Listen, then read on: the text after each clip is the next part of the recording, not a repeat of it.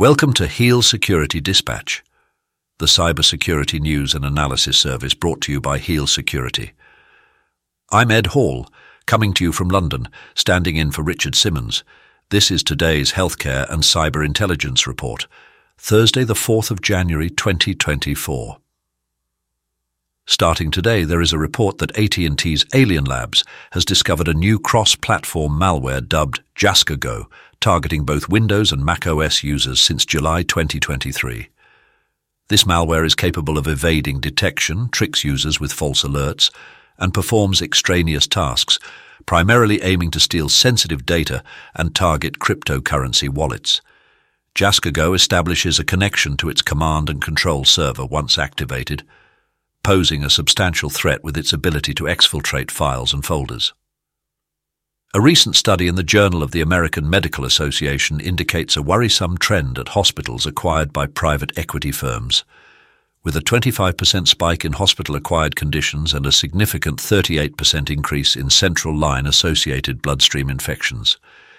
These findings are particularly alarming, considering the patients at these private equity-owned hospitals are typically at lower risk, yet they still experienced a higher incidence of falls and infections compared to those at non-PE hospitals. The study casts a critical eye on the impact of private equity ownership on the quality of healthcare delivery. The Global Cybersecurity Association reports a troubling rise in ransomware attacks against healthcare systems, potentially putting patient data and services at risk. Experts recommend preventative measures including intensive staff training and strict data access limitations, along with maintaining secure backups and segregating vital networks. The association emphasizes the necessity for a collaborative approach to fortify healthcare cybersecurity. Liberty Hospital in Missouri experienced a significant cybersecurity breach on December 19th prompting the facility to shut down digital operations and revert to manual processes. Services were only partially back online by December 22nd, with the hospital still not fully operational a week later. Consequently, officials recommended that potential emergency patients visit alternate medical centres amidst worries about patient documentation and care continuity. In a sweeping cost reduction effort, Xerox has announced a 15% cut to its global workforce, a decision impacting employees across various departments. The corporation has also admitted to experiencing a cyber incident, though specific details regarding the nature or impact of the breach have not been disclosed. The layoffs are part of a larger strategy by Xerox to streamline its business operations amidst a challenging economic landscape. The Cybersecurity and Infrastructure Agency has issued a stark warning about a critical bug in the spreadsheet, ParseExcel, an open-source Perl library, that opens the door for remote code execution potentially allowing cyber attackers to launch malware on targeted systems.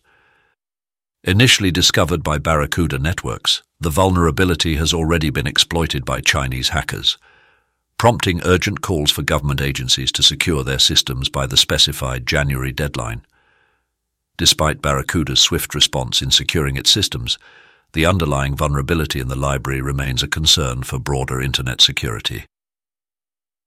In a significant cybersecurity incident, HealthEC, a company specializing in population health software, disclosed a data breach impacting approximately 4.5 million people, revealing sensitive information such as names, social security numbers, and health details. The breach, which took place over a span of nine days in July, highlights the vulnerabilities that companies like HealthEC face when safeguarding personal data. In response to the breach, HealthEC has enhanced its network defenses and has begun the process of informing individuals and partners potentially affected by the incident. A data breach at Transformative Healthcare, which offers logistics services to healthcare facilities, has impacted nearly 1 million individuals.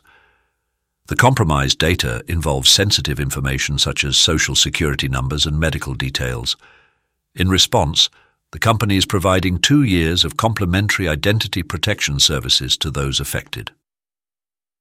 Heal Security is excited to launch our beta early adopter program of Heal Security Desktop and invites proactive healthcare sector leaders, cybersecurity and technology professionals to join at healsecurity.com. That's everything today from us. Please come back tomorrow for more.